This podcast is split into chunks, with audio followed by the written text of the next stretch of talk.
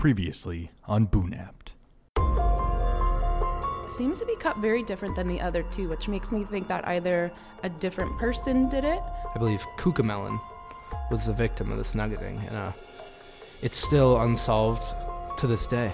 This is uh, a hair that is consistent with human head hair. Can you tell us what was going through your mind when you realized that you were now on the receiving end of a boonapping?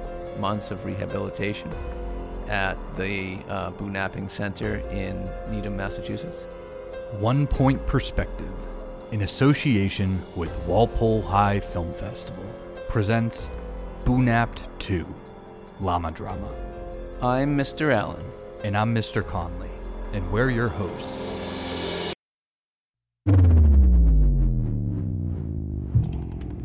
So, for those who need to be brought up to speed on the case, a few weeks back, Lola the llama was boonapped from the Pomelo crew, and there were letters sent to them from a person identifying themselves as the Joker, taunting the crew.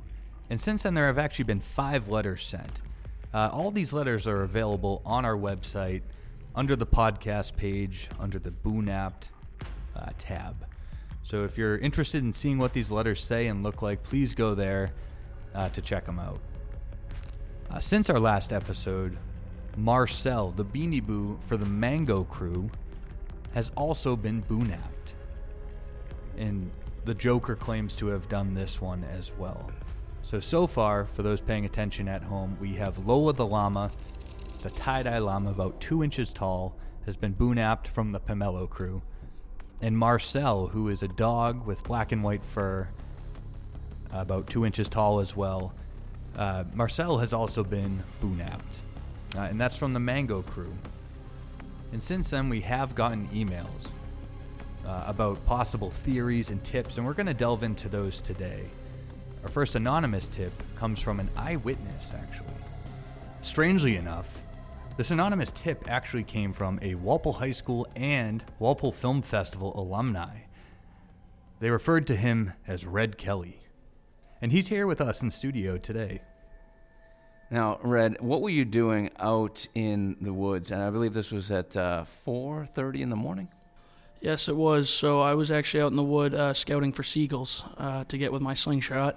Um, they are uh, nutritious and they are delicious. So I was uh, scouting for some seagulls. So you're an avid hunter, obviously. Yes. You know those woods well. Uh, whereabouts in, in the woods did this take place? I was actually wading through the water right underneath White Bridge at the time, um, scouting the shoreline. I was about uh, waist deep, and uh, yeah, it was very cold, very cold. Okay, and can you describe what you what you saw? So, I, well, looking for seagulls, um, was uh, noticing some uh, movement on the bank. There was uh, some thickets moving and things, um, and I thought it was strange because uh, there are no leaves on the trees, but um, there were some very bright colors coming out of the bushes, and um, they would almost appeared tie dye, um, which was unsettling to me to say the least, because it wasn't foliage season and everything's pretty dismal and gray right now. So you you had some sort of binoculars and you saw a flash of of tie dye. No, just my eyes. So we should remind people that Lola is a tie dye llama. Now, could you make out was this a small object? It was very small. I just have very good eyesight. Uh-huh. About two to three inches in height. That would match up with what I saw. Can you give us any other clues as to the who was handling Lola or, or this object? Uh, no, but it did appear, um, from my point of view, that it was um, in some sort of distress and being dragged. That's all I know because I then went to the location where I saw it and there was drag marks on the ground. Very unsettling things to see in the town forest. Did you call the police? Um, I did not call the police um, because uh, when I got in the water, my uh, T-Mobile Razor was in my pocket and became water damaged.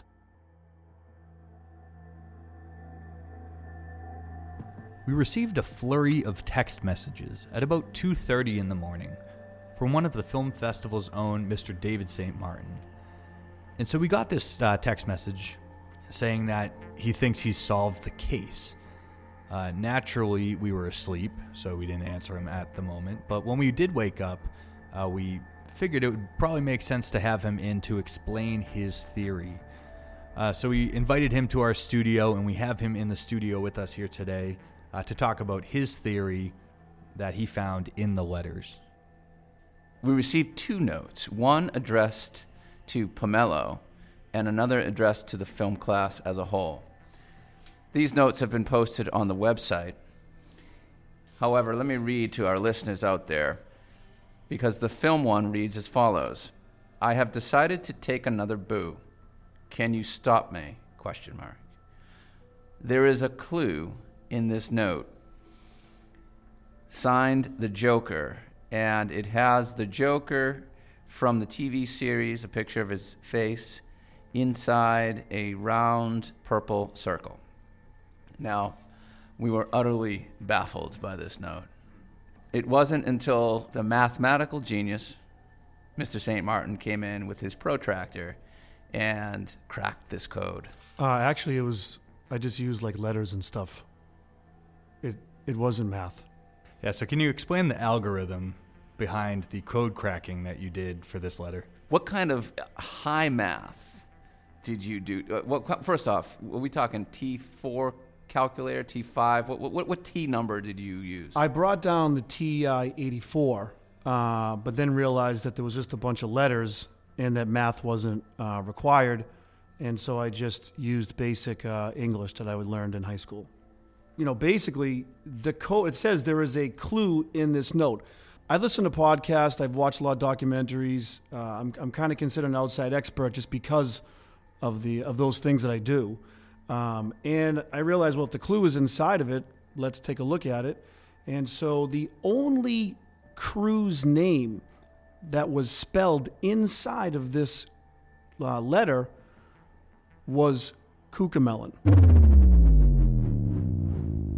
So you're saying that the, let, the letter, all the letters for Cucamelon are inside the note, Correct.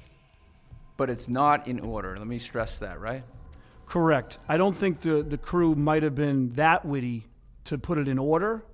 I just think that they wanted to just put all the letters inside of the note. And it's the only one that, that is spelled. Impressive. So, I mean, we had Mr. St. Martin on last in our last case, and he helped us out with lawn and yard care, and now he can read too.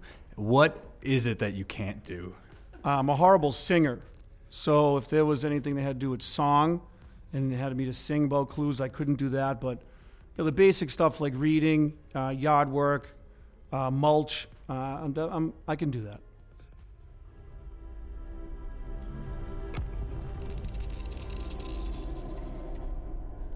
We'll be right back after a word from our sponsors.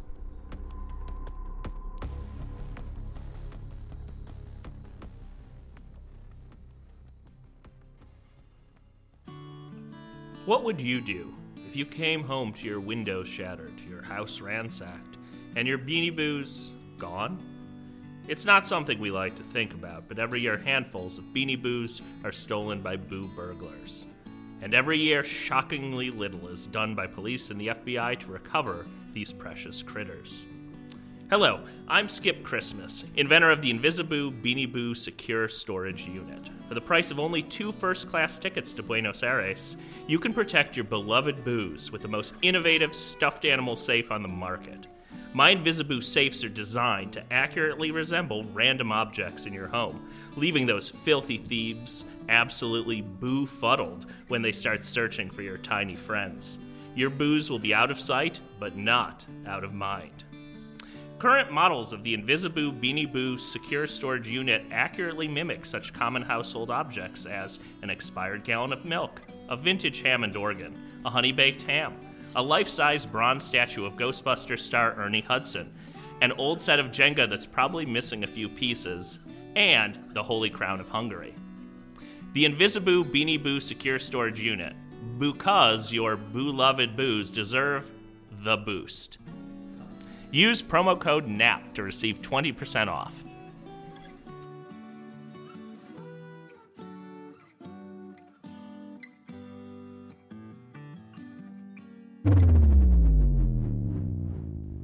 again, there have been uh, plenty of tips and, and leads, and we followed all of them. Uh, some of them have led to dead ends, some of them have led to uh, just more questions.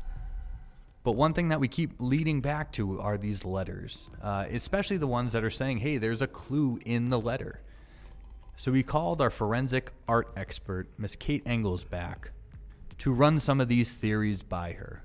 Uh, we should note one more time that each are signed by the Joker, but there are three different Jokers uh, one from Adam West, one from the Tim Burton version, starring Jack Nicholson as the Joker, and the other one is from what looks to be uh, a comic book. One thing that I would also like to point out about these letters is that the the writer of these letters or the assembler of these letters did sign them. He, there is handwriting, so we will definitely have to be sending these to our lab for a handwriting analysis. I also want to note they were signed in colored pencil, um, and they were signed in pink, even on the red paper. So it's definitely not an art student, is what you're telling us. I would sure hope not. All right, so Miss Engels, we, we do want to throw a few theories by you. Um, so there have been some of our uh, concerned students have reached out saying who they think is behind these letters. And the first theory is the Mr. St. Martin theory. And I know that a lot of people are saying, why would a, a grown man involve himself in something that's so seemingly childish as a boo napping? The main basis behind this theory is something that you actually just said. You were saying that someone wrote in a pink colored pencil on red paper. Now, we know for a fact that Mr. St. Martin is, uh, is colorblind. And that seems like something that someone who is colorblind might not realize they are doing because it does not work. It's very hard to read. That's correct. Is that theory possible? I think that is quite a possible theory. I also want to add that on that red uh, paper with the pink writing, the hair is cut off of the Joker. And last I checked, Mr. St. Martin is bald. And all of these jokers are from before any of these kids were born. What are your thoughts, Mr. Allen? Well, you know, I, I've been struggling with this St. Martin theory for some time because we've asked him and he's denied it. So, and then the second letter, there was a clue buried on the top left corner of the second note under the M and the E, and that was a piece of hair. And that we sent along to the lab for analysis. And I ask you, would Mr. St. Martin lose hair over this letter when there's no hair to lose? He has been known to wear wigs in the past, as seen in driver's ed. But I think we ha- we have to we have to uh, rule him out based on that. I, I believe him, and, and and that evidence alone, I think, rules him out. But maybe not. With more and more theories piling in every day into our inboxes and emails and phones, we figured the best way to get to the bottom of this serial boonapping is to look back on a cold case from 10 years ago.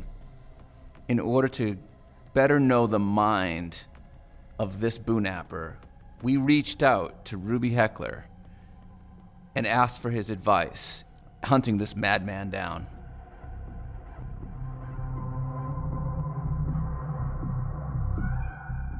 Next time on Boo Napped.